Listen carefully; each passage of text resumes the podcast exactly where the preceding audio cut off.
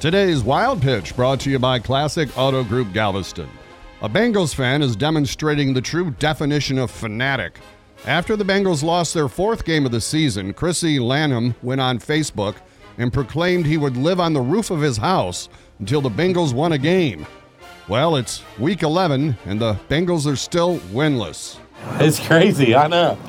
And I'm stuck in it, and I can't get out of it now. Like I'm stuck. It's so boring, man. It's boring, like watching the Bengals. I looked at the Bengals' schedule. They play the Dolphins, who have only two wins, on December 22nd. Maybe they can beat them, so Santa has a place to land. That's today's Wild Pitch.